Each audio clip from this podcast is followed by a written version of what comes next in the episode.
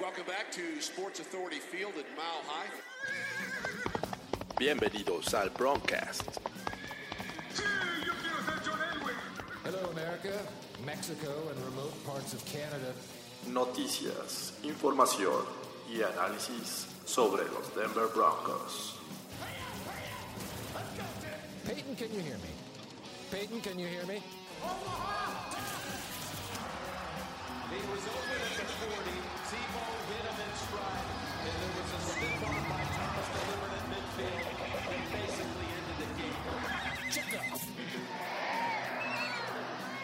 Su anfitrión, Jorge Tinajero.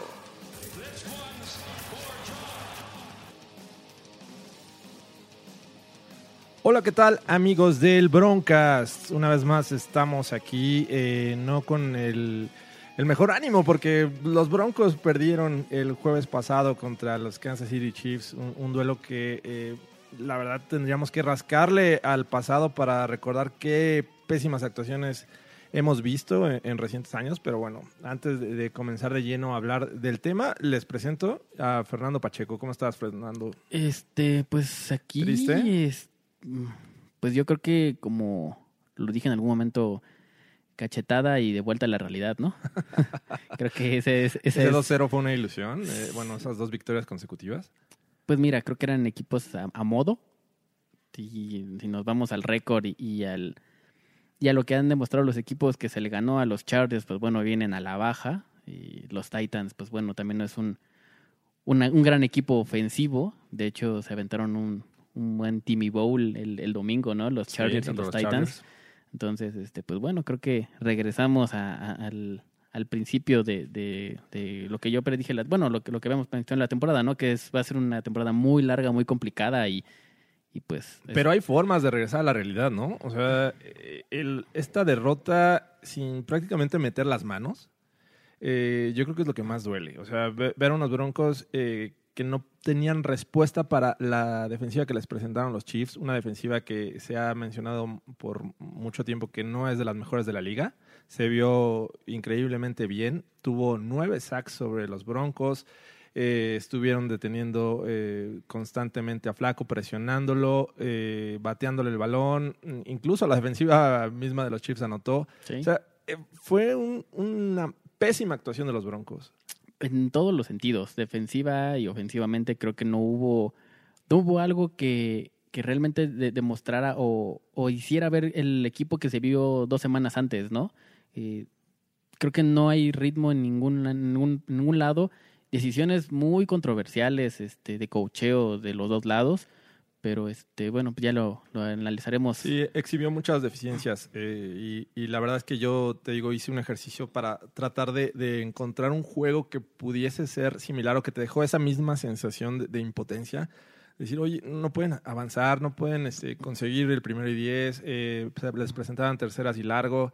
Eh, no sé si te acuerdas, hace dos años, eh, más o menos, cuando comenzó Vance Joseph eh, este, su, su carrera de head coach con los Broncos, hubo un juego contra los Giants. Los Giants venían, venían sin ganar.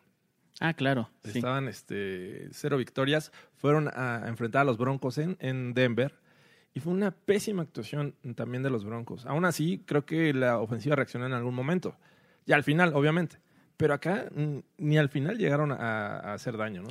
Fíjate que eh, yo, sin contar la era Vance Joseph, yo me voy un poquito más atrás. Yo recuerdo un juego así de frustrante, eh, precisamente también contra los Chiefs, el último juego de Peyton Manning contra los Chiefs. De hecho, lo banquean ese juego, este, cuando rompe el récord de, de más Ah, sí, yardas y sí, todo sí, eso. Creo que eh, yo lo, lo, lo comparo mucho con un juego así. así Llevaba, de, creo que tres intercepciones, ¿no? Cuando y, y, y llevaba, creo que, creo que completó el, el pase, creo como de 10 yardas nada más, rompió el récord y lo sacan. Creo que en ese partido tiró como para veintitantas yardas, Sí. no más. Comparado con, con el mismo rival. Exactamente. eh, digo, no, no por la comparación del mismo rival, pero sí algo así de frustrante para mí fue este partido. eh, inoperancia de los dos lados. Y ofensivamente, pues no se diga, ¿no? Creo que para mí me, me, me, la- me latía más como para ese juego. Bueno, pues vamos eh, a, a la primera sección, que es el, el resumen del juego. Resumen del juego. Los Broncos recibieron el balón en, la primera, este, en el primer cuarto eh, y empezaron a avanzar.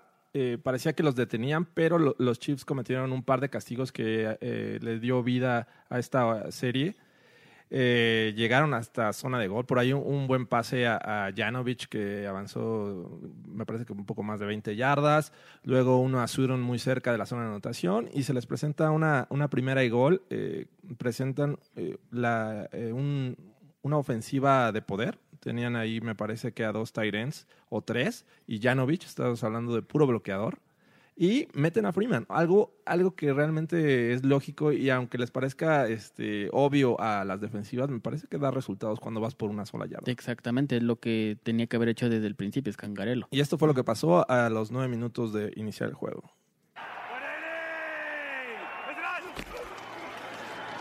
Freeman trying to pound it in. No signal, and for the touchdown.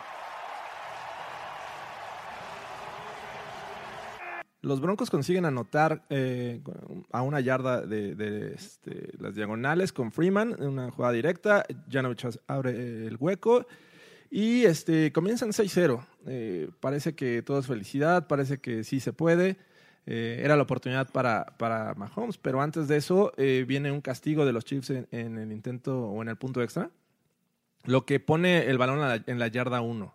Este, esto, pues obviamente hay que aprovecharlo. Yo Claro. no estoy en contra de la decisión de jugártela. No, tampoco, yo tampoco. O sea, vas por una, acabas de anotar eh, a una yarda y bueno, los Broncos tratan de hacer algo diferente. El, completamente el personal es distinto, es como para una jugada de pase. Tienen tres receptores, un tight end y meten a, a este Philip Lindsay en el backfield. ¿Qué es lo que hacen? Sale Emmanuel Sanders eh, este, en movimiento. Parecía que era una jugada hecha para lanzarle el pase y aprovechar su velocidad y su este, eh, la forma, bueno, la velocidad que ya llevaba. La trayectoria. Exacto, para conseguir los dos puntos y ponerse 8-0. Pero lo que hacen es darle el, el balón a Philip Lindsay para correr entre los tackles y ocurre esto.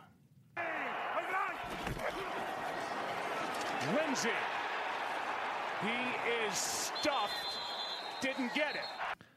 Eh, falla en la conversión eh, y desde ahí como que dices, en lugar de celebrar esa- esos seis puntos que acaban de conseguir, te quedas con un mal sabor de boca.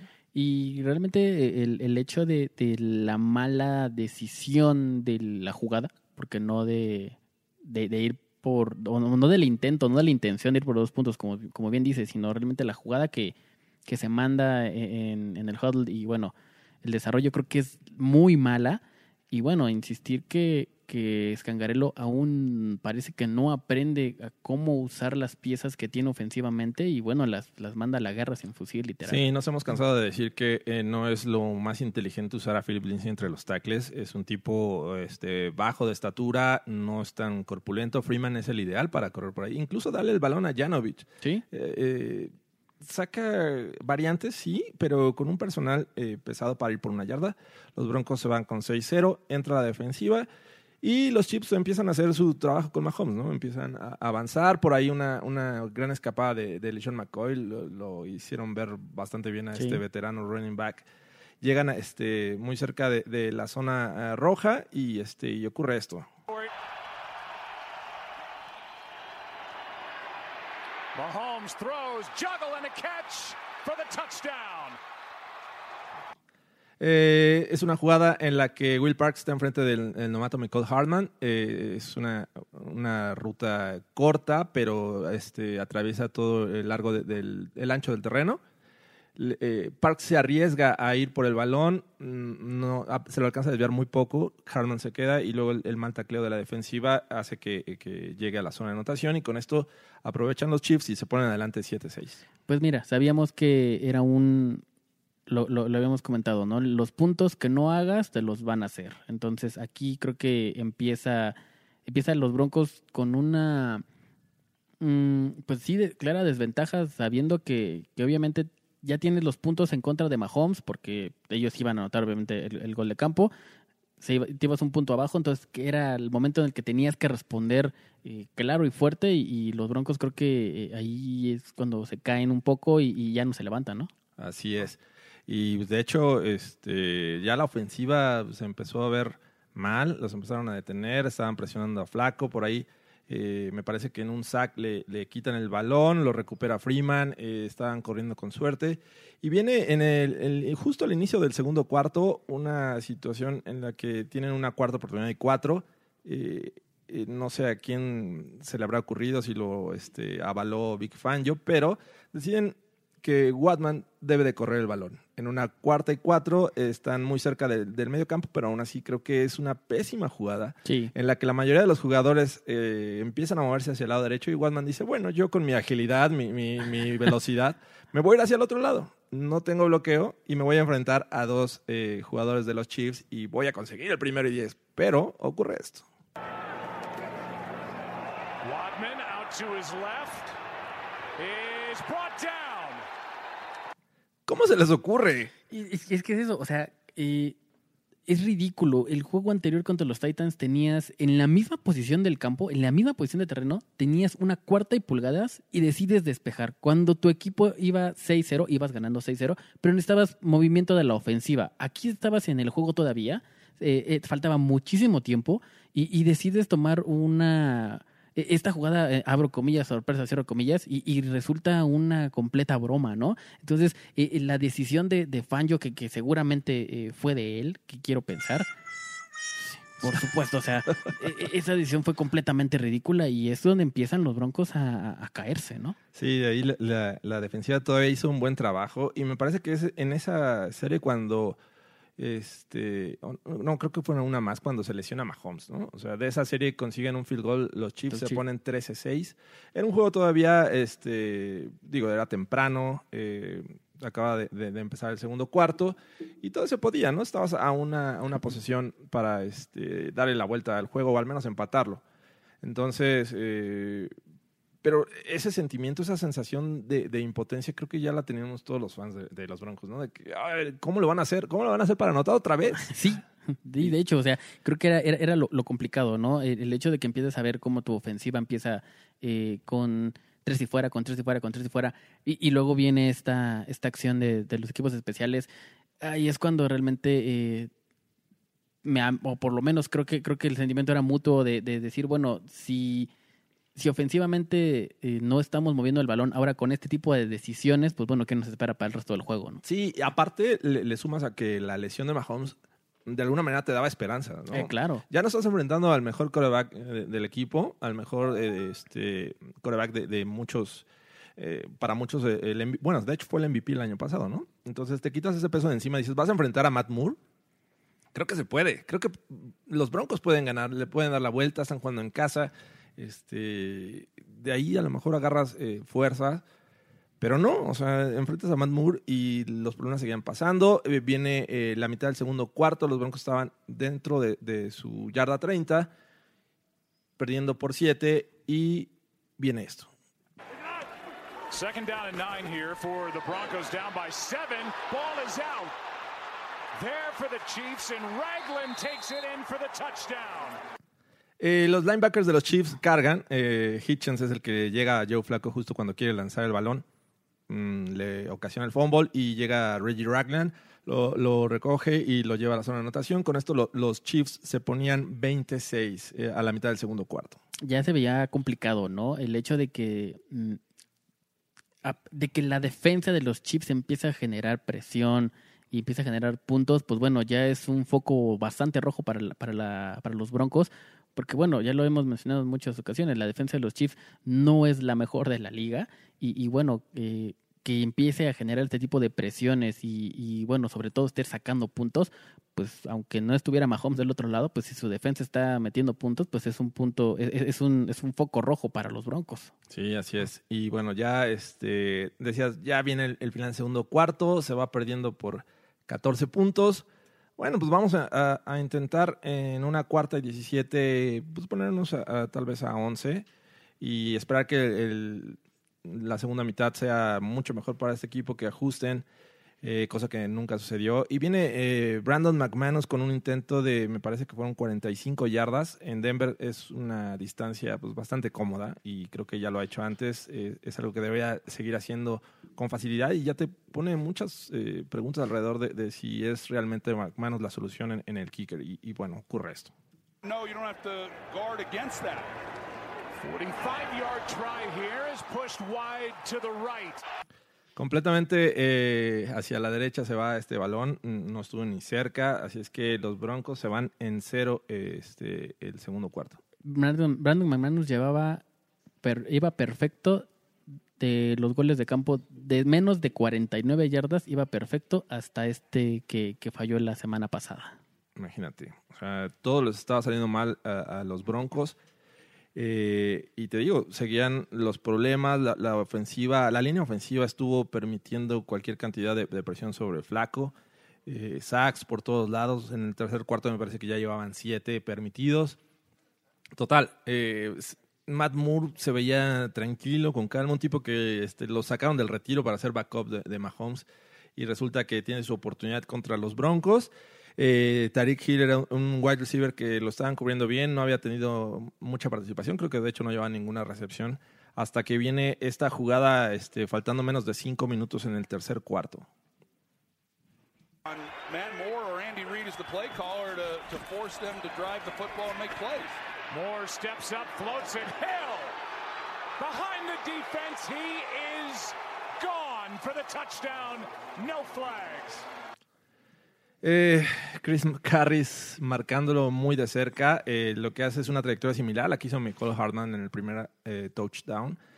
Pero en- entre los cruces, Harris se, se separa bastante de, de Hill. Y lo que hace Hill en, ya casi cerca del sideline, en lugar de seguir en, en rumbo hacia, hacia su propia este, banca, hace un corte hacia el fondo del campo y en eso Matt Moore le, pone el pase flotadito justo a las manos. Chris Harris va prácticamente atrás de él y aunque se tira, este, no lo alcanza. Ya la velocidad de Hill es, es bastante impresionante como para que Harris continúe muy cerca de él. Entonces con eso los, los Chiefs se ponen arriba 27-6. Y, y de hecho ya al final del juego le preguntaron a Chris Harris sobre esta jugada y, y menciona, bueno, dos situaciones. Una, obviamente, la velocidad y la agilidad que tiene Tariq Hill y la otra, la, la, buena llamada de, de Andy Reid. Eh, creo que encontraron el match perfecto, ¿no? Eh, la velocidad de, de, Tariq Hill contra Chris Harris a, esta edad, ya sus 31 años, 30 años, este, pues no es la misma y obviamente eh, se vio completamente superado este, eh, Chris Harris so- sobre Tariq Hill. Fue una gran llamada, sí, fue una gran llamada y este y bueno, también ves que tal vez la solución de los Broncos en cuanto al personal defensivo eh, y jugando personal, pues creo que no es la mejor, ¿no? Digo, entiendo, Tariq Hill, un- uno de los mejores wide receivers de la liga. Claro.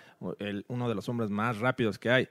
Pero Matt Moore, por favor. O sea, le lanzó Matt Moore. Sí, sí, pero la presión nunca llegó. O sea, regresamos a, a, a lo que pasaron las cuatro primeras semanas, ¿no? La presión al coreback nunca llegó. Matt Moore. nunca llegó. Este, o sea, bueno, yo entiendo el punto, pero Matt Moore, es- eh, si vuelves a ver la jugada otra vez, eh, Matt Moore estaba completamente parado. O sea, Matt Moore. hace, de hecho, No puede ser. de hecho hace, eh, en- de hecho, si no me recuerdo, en esa jugada hace un, un movimiento hacia adelante quitándose a, a un defensivo y con toda la calma del mundo eh, pone un pase muy bonito. La verdad es que pone un pase muy bonito. Matt, pero es Matt Moore. Matt Moore. Carajo. Matt Moore.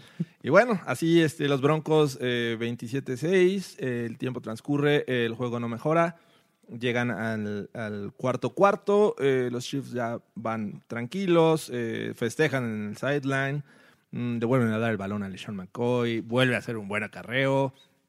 Total, eh, tienen la- oportunidad de hacer un intento de field goal de 39 yardas y Butker lo consigue. And it is a 24 point game. Así los Chiefs eh, terminan eh, humillando a los Broncos 36. Eh, realmente es la palabra humillando. No hubo forma de que los Broncos encontraran una respuesta. Un- un- me parece un acierto de, de Españolo la forma en que le jugaron. Y, y yo creo que es, eh, eh, debería ser el MVP de, de los Chiefs. Digo, pese a que tuvieron la lesión de Mahomes, eso no importó. O sea, no importó. Cualquier otro equipo uh, hubiera aprovechado la situación. Claro. Los Broncos no lo hicieron y eso me da mucho coraje. Y, y bueno, los Broncos obtienen su, su derrota número 5 del año. Mira, es un, un equipo que realmente te ilusionó hace dos semanas, eh, una defensiva pues bastante sólida, pero me habían permitido seis puntos de, de- en, en dos juegos. y, y bueno, obviamente sabíamos que este era el, el rival a, a vencer, ¿no? O, o la prueba la prueba maestra para, para, los Broncos, sabiendo que de un lado tienes a Patrick Mahomes y, y, que te iba a dar mucha lata, y del otro lado, pues bueno, era el momento en la que pudieran despertar ofensivamente, porque sabemos que la defensiva de los Chiefs era una defensiva de muy, muy porosa. Y, y bueno, lo, los papeles se cambian, eh, aún sin Mahomes eh, siguen moviendo el balón los Chiefs de, de gran manera, eh, ofensivamente pues obviamente perdido eh, el play calling de Scangarello, eh, Joe Flaco se vio pues realmente superado en muchos, en muchos aspectos. Joe Flaco Eh, y todos. O sea, digo, me parece que eh, nadie se salva, pero vamos a comenzar por la forma en que jugaron. Regularmente, eh, bueno, solíamos hacerlo primero, lo destacado y luego para el olvido, pero esta vez se ganaron primero para el olvido. vamos. para el olvido. ¿Qué fue lo peor? Digo, o sea, todos jugaron mal, pero ¿qué fue lo peor de este juego? Lo peor, para mí, eh, creo que eh, el play calling. Creo que eh, lo que hace Scangarello con la ofensiva es, es ridículo. Eh, tuvo, Joe Flaco tuvo muchos problemas para identificar la, la, los blitz de, de, los Chiefs, demasiados. Que se supone que es alguien con experiencia para leer defensivas. Esa es una. Eh, claro, Joe Flaco tiene su culpa, eh, pero también hay que, hay que recordar que el que, man, el que marca los bloqueos ofensivos en la línea es el centro. Eh, en, en, en, algunos este, esquemas ofensivos. El centro es el que, ¿Sí? el que, el Sí, que, sí. el que decide de hacer el centro o, o, el guardia de algún lado, este, marca, señalan los, los bloqueos que tienen que hacer. las asignaciones. Exactamente. No, no pasa en este juego. En este juego no veo que, que, que ni que ni McGovern. McGovern ni Flaco identifiquen la carga como tiene que ser. Y, y bueno, vienen nueve sacks de, de, la defensiva de los Chiefs, ¿no? Esa es una. La otra, eh, Scangarello insiste en poner a Joe Flaco abajo en el centro. Eh, y, y, bueno, si no te está dando, si no te está resultando, y la presión viene por ahí, ponlo en la escopeta, deja que, que realmente vea la, la, defensiva de otra, de otra perspectiva. Sí, obviamente todos los quarterbacks hacen su, su prelectura a, de, antes de, de, estar abajo del centro, pero bueno, no es lo mismo. Sí, pero Joe Flaco, perdón, Joe Flaco no es el, el más rápido en hacer sus drops de 5 o 7 yardas. Exactamente, no es un quarterback móvil. Entonces, ¿por qué te insistes en ponerlo a lanzar? Eh, porque ni siquiera en play action. O sea, Joe Flaco lanza pases de drawback de dos, de, de tres a cinco pasos y, y, no es el más rápido. Entonces, la presión viene por ahí y si no identifican la carga, bueno, ¿por qué insistes en ponerlo abajo en el centro? Ponlo, claro. ponlo en la shotgun, ponlo, ponlo, ponlo, atrás, dale un poco más de espacio. Y de tiempo. Y, exactamente, y de tiempo y, y, empieza a lanzar un poquito más. Entonces, eh, creo que por ahí también fue un, un grave error de, de Scangarello. Y bueno, no se diga que el, el hecho de poner a correr a Philip Lindsay entre los tackles todo el juego. Ah, horrible. Y este y bueno, creo que ya está el, final este del tercer cuarto. De hecho, estamos viendo el juego, el juego juntos. Este, hasta comentamos, ¿no? Bueno, eh, Philip Lindsay tiene una carrera del lado izquierdo por fuera de la línea y dice, bueno, vaya, ¿no? Hasta que, por fin. hasta que hace realmente lo que tiene que hacer, ¿no? Por, por fin pone a, a cada quien en su, en su asignación o, lo que, o, o en, el, en el papel que, que se ven sí, mejor, Me parece que está inventando eh, o tratando de hacer cosas distintas para eh, tratar de hacer sorpresas o, uh, para el rival. No, obviamente creo que el, eh, en lugar de, de, conseguirlo le está facilitando el trabajo a las defensivas. Para mí, eh, yo comienzo a ponerle la, la medalla de, de, lo peor a la línea ofensiva. Sí. No protegieron, no enfrentaron siquiera al mejor jugador de la línea defensiva de los Chiefs. Chris Jones no, no, estaba fuera. No jugó. Entonces estás hablando de, de, de que tenías un, un, pendiente menos en que enfocarte y la línea ofensiva no protegió a Flaco. Entiendo el tema, Flaco es, es lo que más eh, llama la atención cuando está la ofensiva. Es el tipo que tiene el balón y el que se tiene que deshacer de él y enviar buenos pases. Pero si no tienes esa comodidad en la bolsa, estuvieron colapsando la bolsa cualquier cantidad de veces. Eh, hubo blitzes de los linebackers, hubo blitzes de los safeties, eh, de los defensivos secundarios. Eh, las rutas no se corrieron bien. le soltaron pases. No, afán, la verdad es que pues. comienza a preocuparme si esto va a ser ya una tendencia. La verdad es que va a ser un bust. Y viendo cómo está jugando Devin Bush con los Steelers, sí, por digo, supuesto. ¡ah! ¿por qué? Bueno, en fin, eso es, otro tema que ya analiz analizaremos después, pero sí, en general, la ofensiva es los me parece que el, principal eh, culpable, porque al, principio, déjame decirte, sí anotaron una ocasión con Mahomes, pero después estuvieron deteniendo y eh, forzando field goals. O sea, 13-6 no era un mal marcador. No, pero las decisiones de coacheo fueron los que, las que permitieron ese 13-6. O sea, regresamos al, al, al, fil- al intento de, de jugársela en cuarta y cuatro dentro de tu terreno y, y sacas una jugada con Wallman que no tenía ni pies ni cabeza, ¿no? Sí, estuvieron Entonces, mucho tiempo eh, la defensiva en el, en el terreno. ¿Cuántas veces no fueron tercera Tres y y- fuera. Y, y es tres, tres jugadas y fuera? Eh, la defensiva me parece que hizo su chamba, pero no lo suficientemente bien. O sea, sí, lo, sí jugaron, pero no, no a un nivel como para destrozar a una línea ofensiva que también no jugó Eric Fisher. Este, que ta- estaba jugando con un coreback retirado prácticamente, entonces también tienen mucho de culpa. Los equipos especiales, Watman, digo, no es la culpa la, la jugada que le, le enviaron para eh, aparentemente ser sorpresa que Sí, no claro. sorprendió a nadie. Eh, pero también pateando muy corto, de ahí se deriva también un, una- un regreso de, de Hartman eh, que los deja también ya en posibilidad en terreno de, de field goal. Entonces, creo que en general todos jugaron mal y, y- y comenzando, te digo, línea ofensiva y también, o sea, no se salva el staff de coaching. Sí, no, para, mí creo que lo, pongo primero el staff de coacheo, de ahí para abajo, bueno, la línea ofensiva. Eh, obviamente Joe Flaco tiene su responsabilidad, que por ahí vi varios tweets y de hecho me mandaron unos a mí en cuanto a... Es que estás apoyando a Flaco. Eh, obviamente estoy apoyando yo flaco. No, pero decían este, de, de lo mal que estaba jugando, tal vez sí, pero eh, en dos fumbles que, que tuvo él, uno cuando en una presión, que le, un strip sack que le quitan el balón, y en otro que le pegan y, y, y fumblea, dicen, es que ya viste cómo yo flaco es un...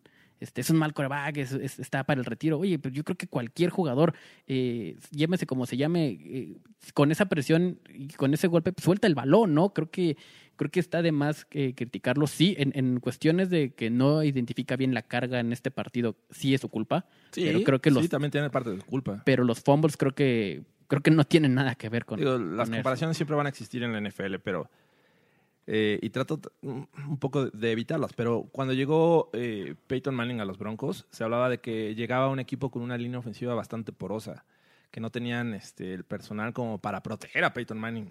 ¿Y qué, qué pasó? O, la línea ofensiva mejoró porque Peyton Manning le- les asignaba y les decía a quién tenían que bloquear, por dónde venía la carga. Entonces hubo un- una, una mejora de algo que se esperaba que iba a ser eh, una catástrofe. Sí, claro. Entonces Flaco ahí también tiene eh, eh, culpa. Por supuesto. Porque pues prácticamente no se está comunicando con, con el resto de, de su línea y pues de ahí también se deriva la presión. O sea, Claro. y, y, bueno, Garrett Bowles otra vez regresa a sus tradicionales holds, sus holdings, Sus y, y, holdings. pues, ya es desesperante. Y Ron, Ron está, pésimo. está creo que muy, muy lejos del nivel que, que lo vimos en los Cowboys y, y con las credenciales que se supone que iba a llegar a Denver como uno de los mejores este, guardias de la liga. Las- yo creo que también las, las lesiones le han, lo han mermado. ¿eh?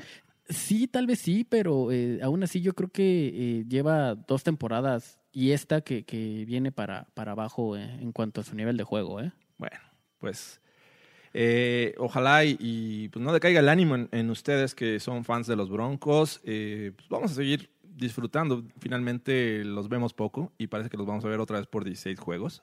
Sí. Así es que nos quedan eh, nueve. Nos quedan nueve por ver y pues a lo que sigue. Lo destacado.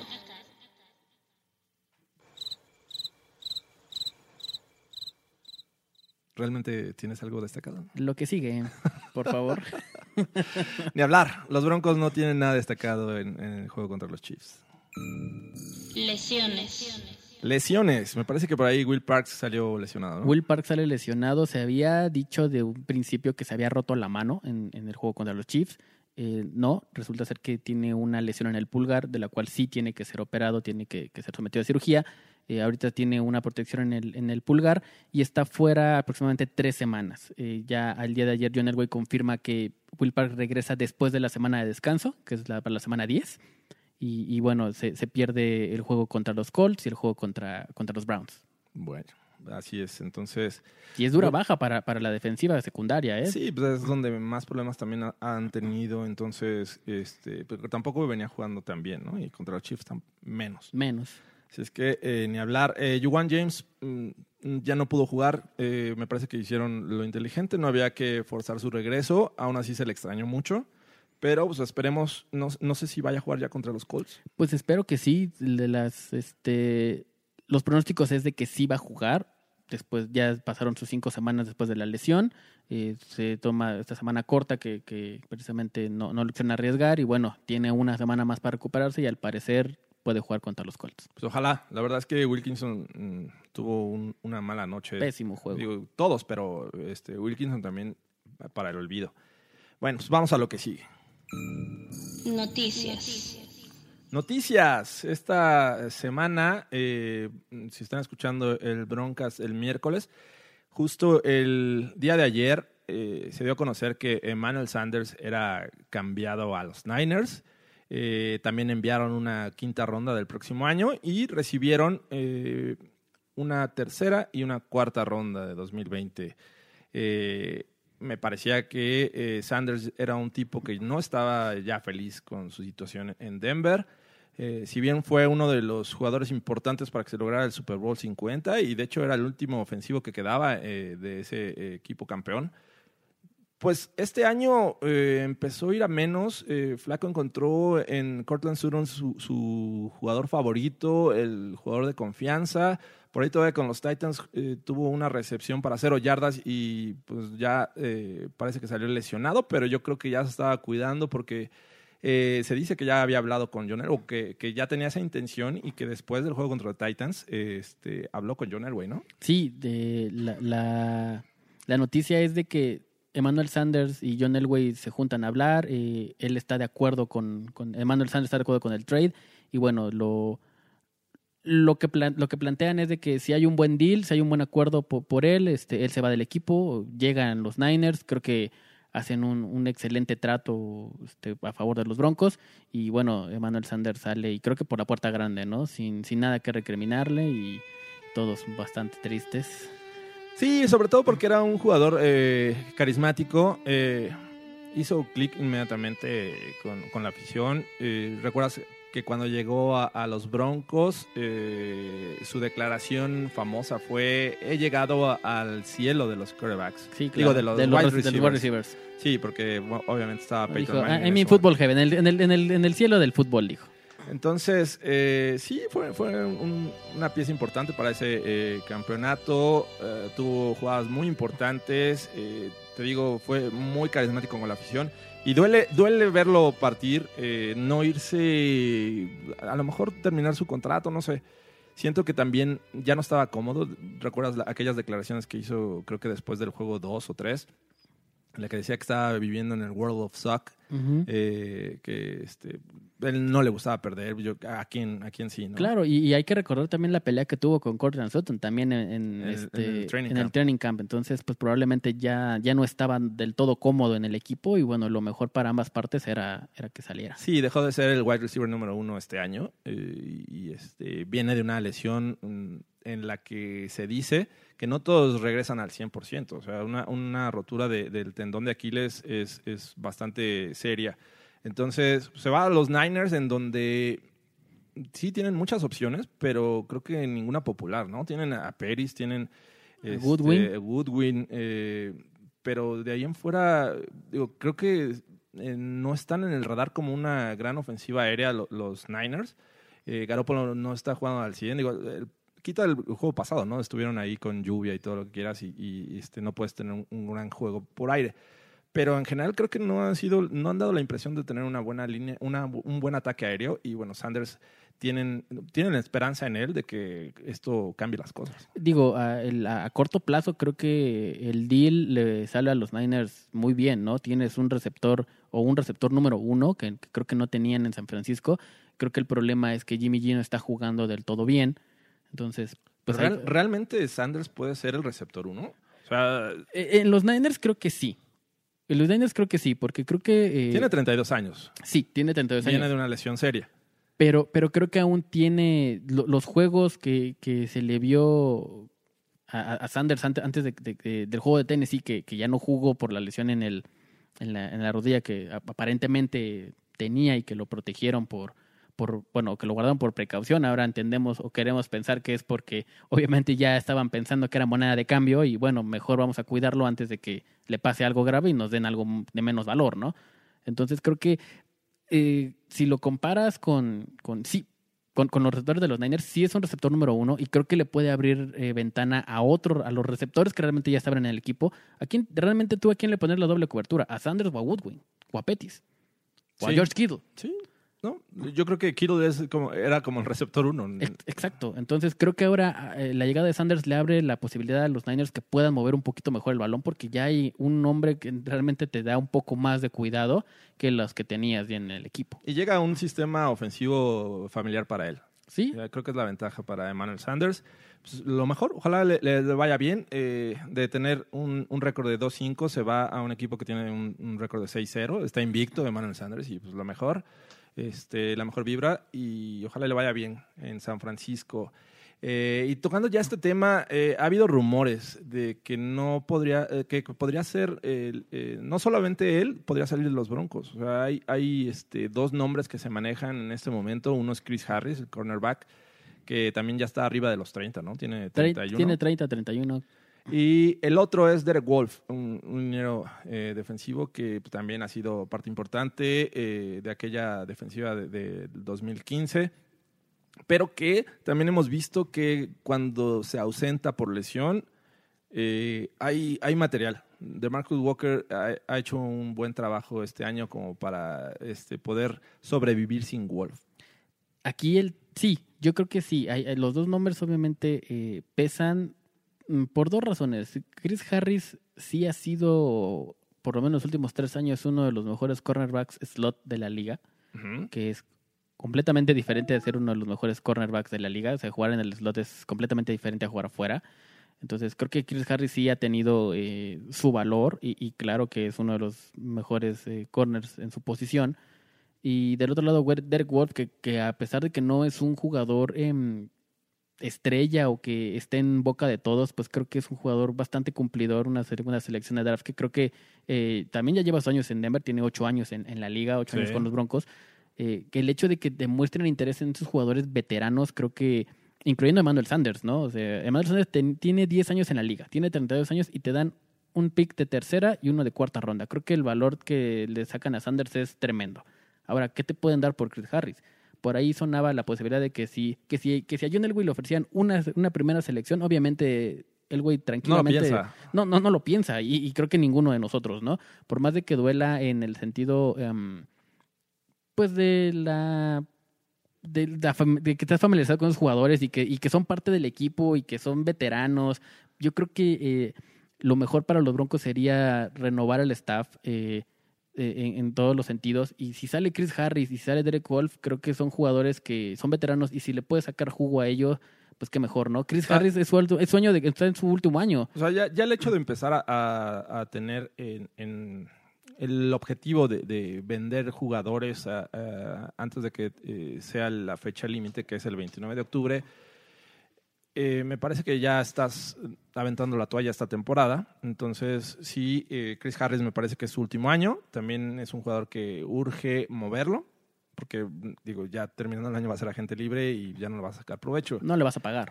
y no le vas a pagar, efectivamente. Creo que todavía tiene el talento y algunos equipos podrían estar interesados. Hasta los mismos Chiefs que no, no tienen eh, muy buenas opciones. en- Su- en- Suenan mucho los Eagles por ahí con Eagles con también que hace, le hace, hace falta mucho este, defensiva secundaria. Entonces, que le saques una tercera ronda a un un- undrafted, la verdad es que es un negociazo. Claro. O sea, ya, ya te rindió, ya te dio eh, eh, buenos años. Creo que es momento de, de pensar en, en- en dejarlo ir y sacarle provecho a eso. Y en teoría tienes el backup de, de- o el sustituto de, de Chris Harris, que es Bryce Callahan, ¿no? En teoría. Yo, yo la verdad. Ya, ya ni siquiera lo tengo en el radar. O sea, No, yo no, siento no, de que hecho, no. en cualquier momento van a decir, este, ya no sale del IR y, este, o bueno, ya no mando a... Por lo menos esta temporada yo creo que no juega, ¿eh? Yo creo que no va a jugar 2019 y este es un- uno de los de las peores contrataciones de este año. Pero bueno, el- el- es un talento probado. O sea, Sí, hay que ver. hay cuando que- juegue. Cuando juegue, sí, O sea, claro. Finalmente no, no lo estás viendo, no lo estás usando y no sabes cómo va a funcionar este, con los Broncos. Pero Digo, le- sí lo conoce Big Fangio, pero... Claro, pero ya le pagaste tres años. Sí, Entonces creo que la salida de Chris Harris es lógica, ¿no? Este, debería. Es, es el, es un. Bryce el- Callahan, es, es- el. Tienes dos slot corners. Exactamente. ¿Cómo le haces? Eh, Entonces y- creo y que la salida, la salida de Chris Harris creo que es este es natural. Sí, este, si se van los dos tampoco me dolería. ¿eh? Creo que eh, digo, hasta el momento me parece que ya tienen bastantes selecciones para el 2020, pero este, pues, ninguna va, va este, a estorbar, porque puedes hacer movimientos, subir tal vez en el draft, usarlas este, como, como municiones para y subir más posiciones. Mira, está de locos. Eh, en el draft de- hasta ahorita, el, el draft del 2020, eh, los Broncos tienen una primera selección de draft, una de segunda ronda, perdón, una, una primera ronda, una selección de primera ronda, una de segunda ronda, tres de tercera ronda, dos de, de cuarta ronda, una que está eh, es, es, es, este Condicional. condicional, que ah, hay que ver si es de quinta o de sexta ronda, todavía no, no Dependiendo del rendimiento, y creo que es de Shaq Barrett, ¿no? Exactamente. Eh, una sexta ronda y tres séptimas rondas. Estás hablando que tienes una, dos, tres, cuatro, cinco, seis, siete, ocho, nueve, diez, once, doce selecciones de draft hasta el momento. Regularmente los equipos que más selecciones este, tienen en un draft eh, está oscilando entre 12, Entonces, 11, 12. todavía puede ser que, eh, que vengan más selecciones, no lo sabemos. Creo que los Broncos tienen muchísimo con qué trabajar estos, eh, estos picks. Puedes hacer maravillas con esto. Eh, creo que eh, son opciones a, a cambio, por jugadores, por, por más selecciones o por, o por irse, o por irse este, seleccionando más arriba o antes en el draft, ¿no? Entonces creo que los Broncos tienen, tienen digo, está feo que en la semana 7 estemos hablando de- del draft del 2020, pero bueno, creo que, creo que Denver tiene con qué trabajar eh, y bastante, ¿no? Yo creo que eh, después del bye week ya empe- empezaremos con una sección eh, nueva que va a ser el, el draft 2020. Sí, estoy ya, de ya prácticamente estamos en modo draft con estos Broncos de 2019. Eh, ¿Alguna otra noticia teníamos por ahí? Me parece que ah, no es tan relevante, pero los Broncos firmaron a Kelvin McKnight, un wide receiver para el practice squad, que ya estuvo con ellos en el training camp y en la pretemporada. ¿no? Y que no lo hizo mal, digo, con la salida de, de Manuel. de Manuel Sanders, pues creo que era, era lógico traer este traer personal para, para el cuerpo de receptores. Ahorita tienes a Cortland Sutton, a Deshaun Hamilton, a Deontay Spencer, que realmente está jugando mucho a la ofensiva, pero bueno, este es considerado ahí. Tienes a Jawan Winfrey, que ha estado inactivo todos los, los juegos de, de esta temporada. Y parece que no, en no mucho tiempo regresa Tim Patrick, ¿no? Eh, está Fred Brown, que también este, eh, está hablando muy buenas cosas de él. Y regresa Tim Patrick de la lesión que tuvo en pretemporada. Regresa Tim Patrick, al parecer, también después de la semana de, de bye week. Creo que ya está disponible. Y bueno, eh, en el en- en- de nombre, pues creo que ninguno te hace ruido, ¿no? Ninguno te hace, te hace decir, ah, tenemos al super receptor. Este, No, o- Tim o- Patrick me gusta mucho y es eh, tiene condiciones muy similares a las de Cortland Sutton. Sí, creo, creo que creo que es el, el- el mejor. Fred Brown también sabrá bastantes buenas cosas de él, pero creo que eh, está un poquito flaca la, la, la posición de. ¿Qué pasó, de wide- ¿Qué flaco? pasó, flaco? Está, está, está, está, está floja la posición de wide receivers, pero eh, bueno, es, es lo que se tiene. eh, se espera que los Broncos de- en esta posición, pues desa- eh, salga el, el talento que se supone que tienen eh, en estos en, en- en este personal que, que está en el equipo. Entonces, pero realmente vamos a esperar realmente quién es el, el que da la cara, ¿no? Así es. Y creo que son todas las noticias por el momento. Eh, pues vamos a la siguiente sección.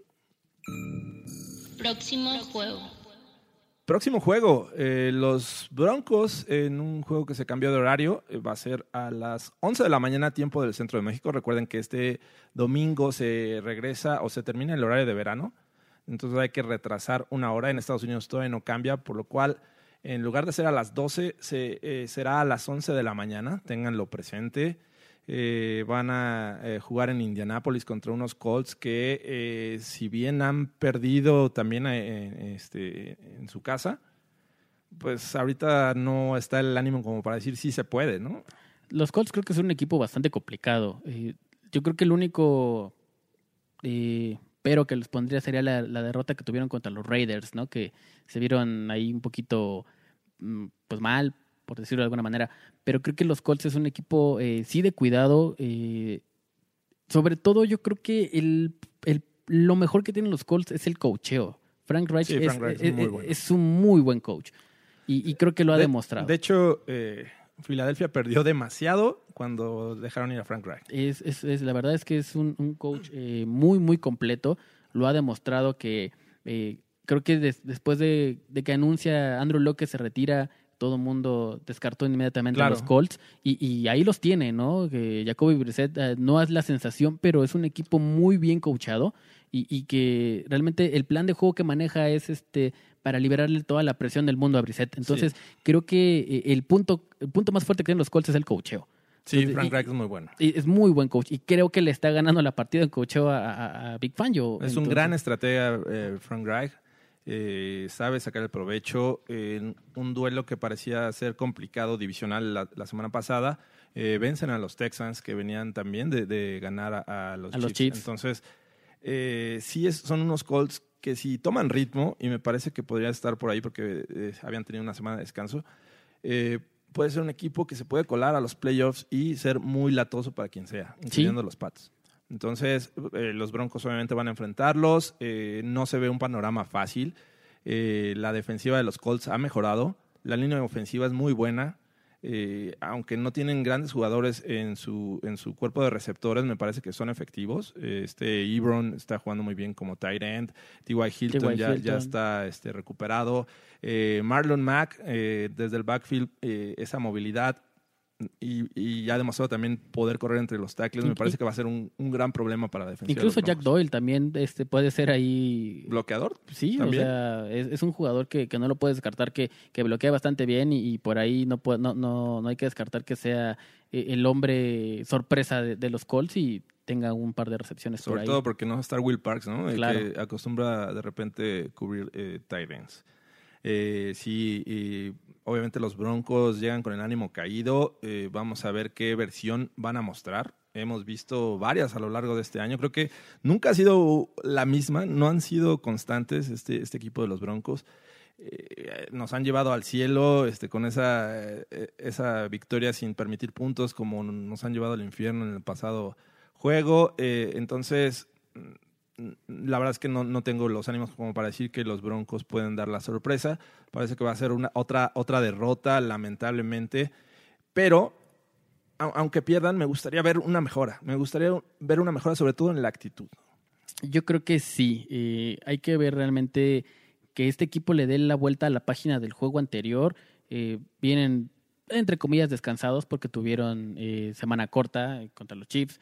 Vienen de descansar viernes, sábado, domingo. Tienes Sí. toda la semana para, para darle la vuelta a la página. eh, Para planear. Exactamente, y enfocarte realmente en lo que tienes que hacer, ¿no? Eh, dice John Elway que la temporada no está perdida todavía y si lo pones en números fríos, pues realmente no. O sea, los Chips sin Mahomes por lo menos tres, cuatro semanas, pues puede ser por ahí un- una, una víctima de algún otro equipo, ¿no? De los Broncos, ¿no? Pero de algún otro equipo. Esta semana van juega- contra los Esta Packers. semana contra los Packers, ¿no? Entonces, este, pues por ahí puede ser una opción. Este, los Raiders. Pero Vienen de perder contra los Packers y me parece que van a jugar esta semana, si mal no recuerdo, con los Texans. Entonces puede ser un de visitante. puede ser un duelo ahí este favorable para los Texans. y Chargers ¿no? en Chicago. Y Chargers en Chicago, ¿no?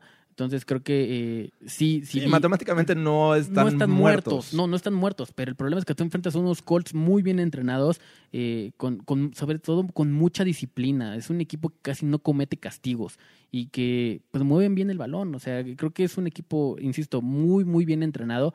Y si, por ahí regresa Malik Hooker, pues es una adición a, a- a la defensa. sí, es este, bastante bueno. bastante buena, ¿no? Entonces se ve muy, muy complicado. Creo que aquí la clave va a ser eh, cómo se le va a parar enfrente a un equipo de capa caída, porque realmente es eso. O sea, después de recibir nueve sacks de una de las peores defensivas de la liga, pues bueno, ¿cómo te vas a recuperar de eso? Después de siete juegos, creo que Scangarello debería de, de darse cuenta qué es lo que más resultados les ha, les ha dado. Tampoco es que enfrenten a una de las mejores defensivas. Digo, no fue la de los Chiefs y, ve cómo les fue. Pero eh, creo que el reto tampoco es tan grande cuando enfrenten a esta defensiva. Eh, sí están jugando bien, pero eh, de alguna manera tienen que encontrar eh, esa, ese cambio primero de mentalidad, de actitud y enfrentarlos como cualquier otro rival. No tenerles el, el respeto que creo que en algún momento les pasa a los Broncos. O sea, respetan demasiado al rival y, este, y se ven a veces hasta tibios. Y eso, eso es lo que más me molesta de este equipo. Pues sí, o sea, es que tal vez sí jugarle a...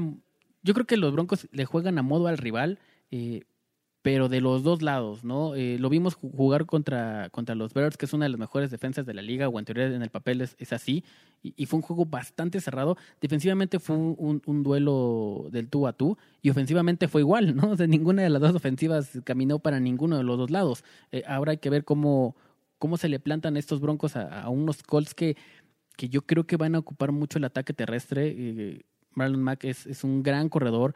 Y, y realmente lo que se vio la semana pasada con, Denver es que no pararon la carrera. O sea, LeSean McCoy tuvo dos, tres grandes acarreos importantes. Creo que los, los, los Colts pueden establecer muy bien su ataque terrestre. Y, y bueno, eh, hay que ver realmente cómo, cómo se le va a jugar ahora que, que no tienes a, a Will Parks y, y tienes un T.Y. Hilton que es bastante peligroso en rutas cortas sobre todo. Digo, es, un gran velocista, eh, pero creo que los, los Colts no son un equipo que lance el balón demasiado, eh, me refiero a, a distancias largas, ¿no? O, o pases muy largos. Sí. Que lo- eh, Jacoby Brissett es un coreback que, que, que, está acostumbrado a, lanzar a las trayectorias cortas y, y T.Y. Hilton es muy bueno este, en ese tipo de trayectorias. Sí, para los que les gustan las apuestas, los Colts son favoritos por cinco puntos y medio.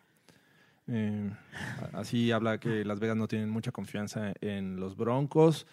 Eh, yo tampoco. Creo que va a ser otra, otras tres horas eh, largas de ver. Pues ojalá el daño sea menor.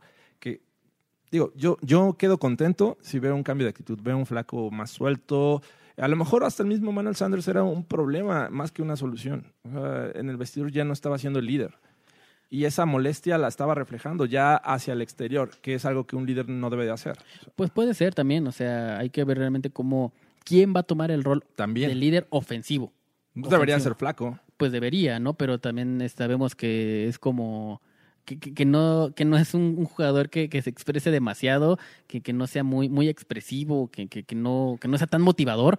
Y realmente hay que ver quién quién es el que puede ahí levantar la mano. Igual y me late que puede ser Philip Lindsay, puede ser este eh, tal vez Conor McGovern, alguien que realmente tenga tiempo en el equipo, y el mismo, el, incluso el mismo Sutton, ¿no? Puede ser ahí el líder, porque obviamente del lado defensivo sabemos que es Von Miller y que es tal vez el lado, el, el fuerte de, de todo el equipo o quien mantiene el equipo arriba.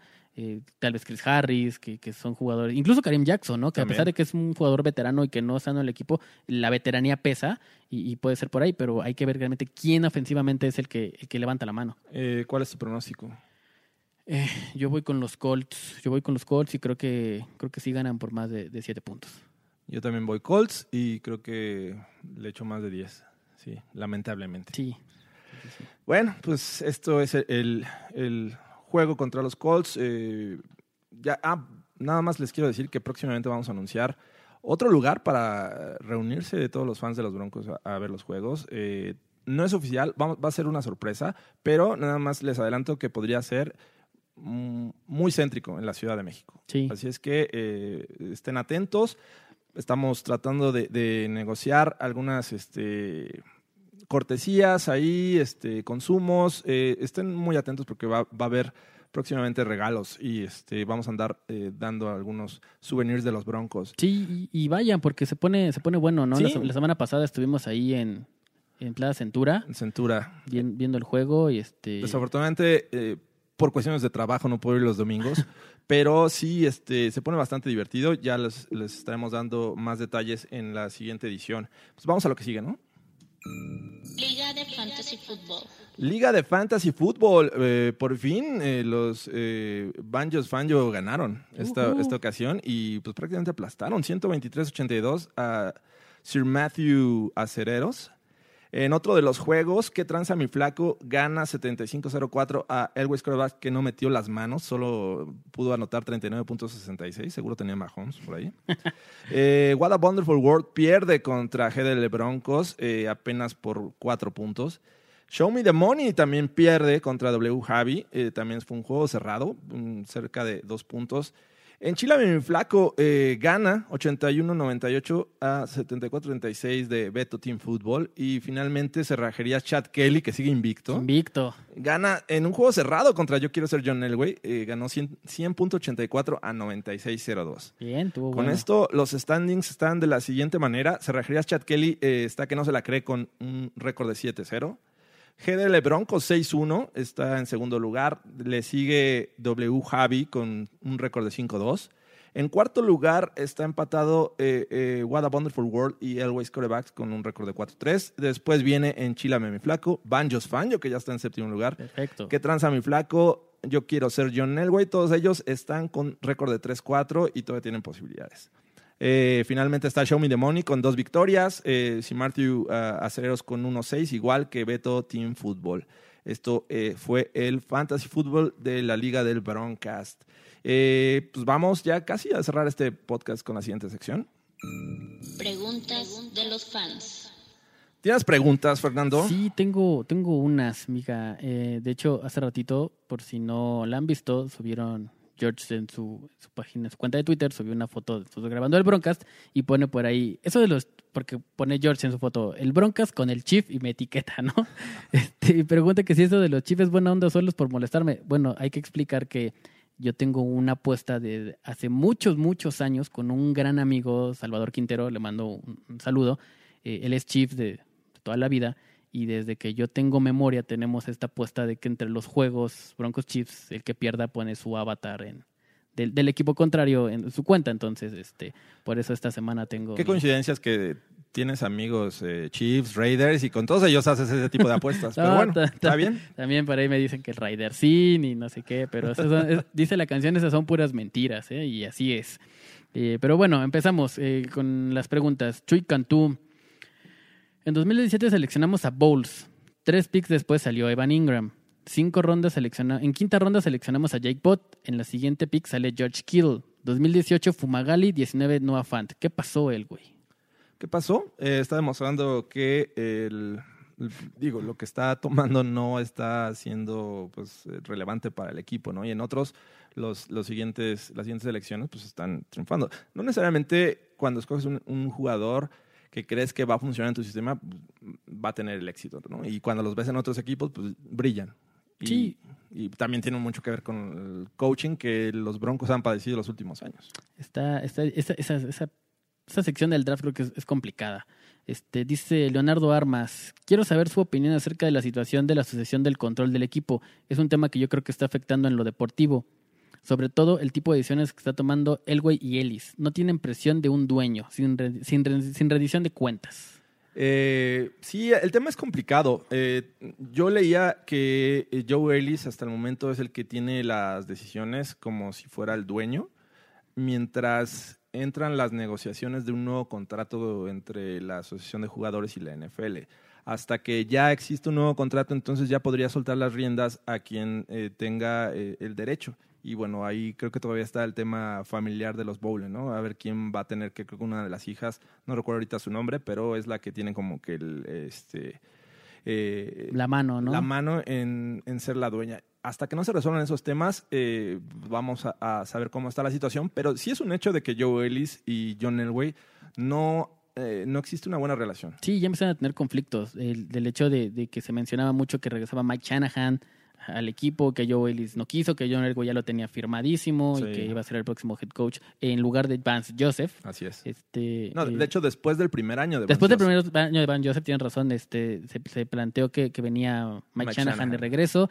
eh, se, se- se cae todo por este supuesto no de, de Joe Ellis. Eh, es otra también de las razones por las cuales, eh, no sé si en, en pretemporada vieron por ahí que Mike Shanahan regresó a los training camp Sí, de los Broncos después de, ocho de años, como ¿no? ocho años y era una de las razones también por las No, cuales... 10 años. Él, él salió en 2008 de los Broncos. Ujú, 2009 fue el primero de McDaniels. Tiene razón. Después, de son 10 años, 11 años que, que- que, no, que no rozaba Shanahan a, a las instalaciones de los Broncos, una de las razones también pudo haber sido esa, ¿no? El, el descontento que tiene eh, Shanahan y Elway con, con Ellis. Entonces, se ve complicada la, la situación ahorita en el equipo. Eh, la siguiente, em, dice Broncomex. eh, ¿Quiénes son las personas que eligen jugadores en el draft? ¿Por qué han sido tan malas? ¿Y por qué han sido tan malas? ¿No primero tendrían que hacer un cambio ahí? Y claro, con las personas, con personas más capaces.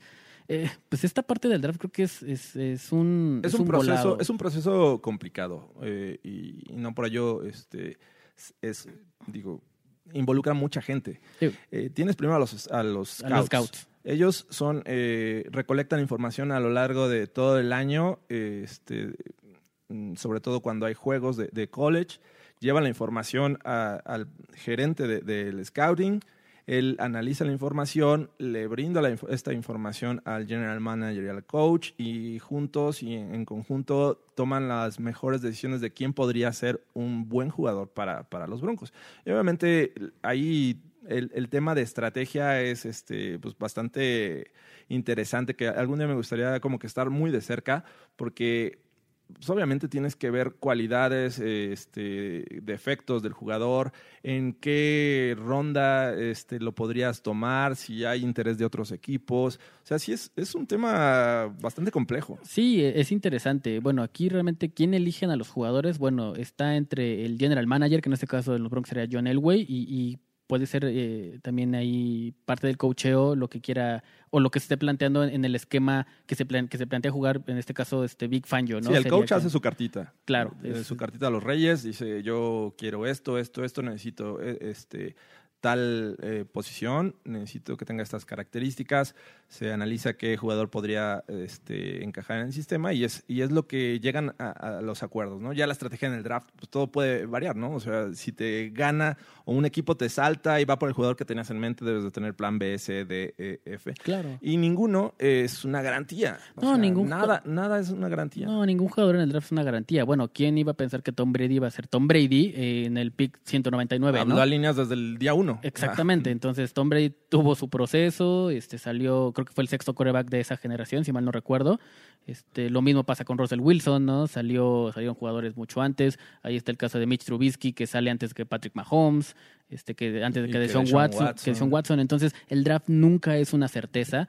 eh, que sí, los Broncos no han elegido de la mejor manera en algunas situaciones, en algunos picks, sí estoy de acuerdo, pero creo que hay algunos como Sutton que, que creo que ha sido una buena respuesta en una selección 2, Dalton Reisner. Este, entonces creo que eh, es un volado, el draft es un volado en, en todas las situaciones, ¿no? Pero bueno, continuamos. Eh, Alfredo Ramírez nos pregunta, ¿quién puede ser el reemplazo de John Elway? Ya no da más, ya no da más el gran John, hace falta un cambio de general manager.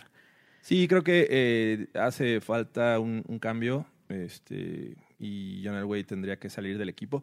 No, no tengo ahorita en, en el radar alguien que podría ser como que claro este, sustituto. Vamos a, a- a darnos la tarea de, de buscar opciones y dárselas en, la- en los siguientes broncas. Eso y sobre todo hay que ver primero la, la situación familiar, ¿no? Yo creo que Sí, no, es un tema que que, no no- es- se tiene que resolver antes de otros temas, antes de pensar en un GM. Y ahorita yo creo que le van a dejar este, todavía las riendas otro año a, Elway. que se quede en casa todo, por lo menos, Y, uh, y este, pues ver, este show. ver qué camino se toma. Sí. Así es, son todas, George. Y ¿Tú? acá también este, me mandaron algunas preguntas. Iván López Esquivel nos dice, dado que es muy probable tener una alta selección del draft y el mal rendimiento de Flaco, y, y pone entre paréntesis, aunque Fernando Pacheco lo defienda, es momento de probar a Locke cuando esté sano y pensar en seleccionar a un eh, left tackle, ya que Bowles parece más parte del problema que de la solución.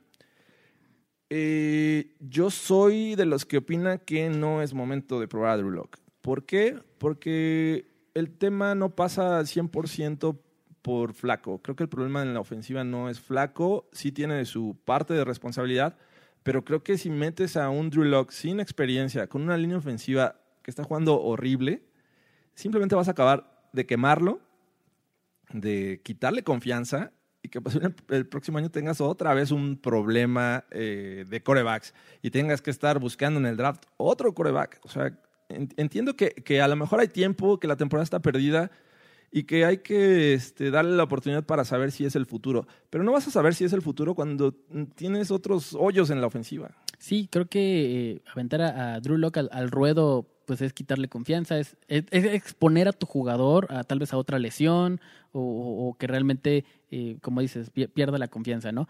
Eh, también yo creo que porque eres pro Joe Flaco, yo, yo lo sé que en el fondo eres pro No, Joe no, Flaco. no es que sea yo, Y este, no sea pro yo sí. Joe Flaco, pero eh, vamos a analizar algo. La generación de corebacks 2019 no fue la mejor. No, O sea, estás hablando de Kyler Murray, un tipo con muchas dudas por su estatura, este, por su problema de fumbles, eh, etcétera.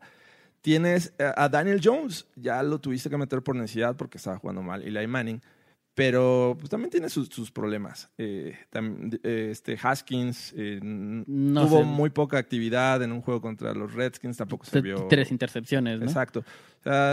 Y estás hablando que Locke fue una segunda selección, un- una selección de, segundo, de, se- de segunda segunda ronda. Entonces, tampoco creo que vaya a ser él el milagro y que él pueda con el peso de la ofensiva teniendo una línea pésima. Yo creo que aquí el problema es este la presión que tiene John Elway y yo creo que la incertidumbre de los fans al saber que en este draft viene Tua Tagovailoa, tienes a Jake Fromm, tienes a Justin Herbert, tienes a Sam Ellinger, o sea que la que la profundidad de esta generación de quarterbacks es muy buena y yo creo que eh, el lo que todo mundo teme es decir, ¿ves por qué no fuiste por X o Y? ¿no? Incluso Jalen Hurts, ¿no? Eh, pero yo creo que eh, coincido contigo, creo que no, no se debería pensar en lo que viene, sino que en lo que tienes, ¿no? Y, y- y que por eso yo creo que los Broncos no son un equipo en reconstrucción, sino porque John Elway ha hecho equipos que, que, que funcionan sobre la marcha y trae piezas que, que pueden, eh, que, que, que quejan en el rompecabezas, ¿no? Sí. Por eso viene Peyton Manning, por eso viene Joe Flacco, eh, por eso viene Ron Leary o, Karim Jackson, que son jugadores que, que, que sabes que están probados y que, y que no son, no, no, no estás a la expectativa de lo que pueden Sí, dar, ¿no? Me parece que está desesperado por el, el win now. O sea, Exacto. ganar ahora y ganar este ya y tener a los Broncos en los primeros lugares. No ha entrado en un proceso de reconstrucción, me parece, desde que llegó en 2011. Exacto. Podría ser la, la primera ocasión. Así es que pues vamos a esperar. Pero sí, no, eh, enviar a, a Locke a- ahorita al ruedo me parece que sería una locura. Este, no, no estoy de acuerdo. Eh, dice por acá Bronco Mex, creo que ya lo comentaste, ¿no? ¿O es otra? No, sí es otra. El cambio de Sanders y los rumores de más jugadores con talento que podrían salir, ya lo platicamos hace rato, el tema de Chris Harris y, y Derek Wolf. Alejandro Rivas dice, ¿qué cambios posibles quieres que, eh, quisieras que hicieran los Broncos antes del cierre? Eh, me imagino que el cierre de, De trade line. line. Yo creo que más salidas, o sea, llegadas creo que no la- las este, Sí. contemplo. No, no es un equipo que deba de ahorita reforzarse con porque la temporada está perdida. Más bien buscar eh, clientes para tus jugadores eh, que causen interés y creo que ya lo hablábamos, era Chris Harris y Derek Wolf. Así es que si salen, pues bienvenidos sean los picks de draft. Eh, dice, sigan con este grandioso proyecto. Eh, Oscar Arbe dice, nunca me lo pierdo. Muchas gracias, Gracias. por las felicitaciones. Eh, Mauricio Villagómez, después de varios field goals fallados en esta temporada, es momento de pensar en un nuevo pateador. Mira, se fue Brandon Mac- eh, se fue Mac Prater por Brandon McManus, ¿no? Sí. Este, creo que esta ha sido una temporada de altibajos. Eh, ha fallado dos goles de campo, uno de 53, este de cuarenta y tantas y un, y un field goal. 45. Y un field goal. Eh, no, Un punto extra. de un punto extra, perdón. No creo que, no creo que, no creo que sea momento de pensar en No un es crítico cambio. el problema. Exacto. No es crítico, pero no estaría mal que le pusieran algo de presión. Pues sí, puede ser. Alguien en el practice squad ahí que empezaba a practicar y que el tipo se ponga las pilas. Desde que le dieron la extensión de contrato a Max Manus, Ha ha venido venido para a abajo. menos. Sí. Entonces, bueno, no hay que quitarlo, este, no hay que descartarlo en ese momento. Yo sí le pondría a alguien a, darle presión. Fernando Pérez dice, Locke debe ser el titular la próxima temporada. Eh, ya este, hablamos de esto hace, hace un momento. Abrazo desde Chile. Infaltable escuchar el Broncast todas las semanas. Muchas gracias. Saludos a Chile. Gracias. Este, y Gracias, tocayo. eso, eso fue todas las preguntas en el Broncast. Y pues la verdad es que ya nos, nos colgamos un poquito. Ya son, es más de una hora. Órale. Este, nuestra tristeza la llevamos más allá de una hora. Sí. Y este, pues muchas gracias, Fernando. Gracias, George. Eh, ¿Cómo te encontramos en, en redes sociales? Estoy como Fer Pacheco, arroba Fer Pacheco 43 en Twitter. Perfecto. A mí me encuentran como arroba Jorge Tinajero E, también en Twitter. Ahí escríbanos. eh, regularmente estamos activos y comentando cualquier cosa de la NFL y en especial de los Broncos. Eh, esto fue todo. Nos olvidamos de- del gran José José. Gracias por esas dos victorias que nos dio como cábala. Sí. Se terminó. Ahora, ¿sabes? Deberíamos cerrar con la de déjenme si No, estoy pensaba en la de llorando". lágrimas, pero pónganla ustedes. Muchas gracias por escucharnos. Cuídense. Ya hasta la próxima.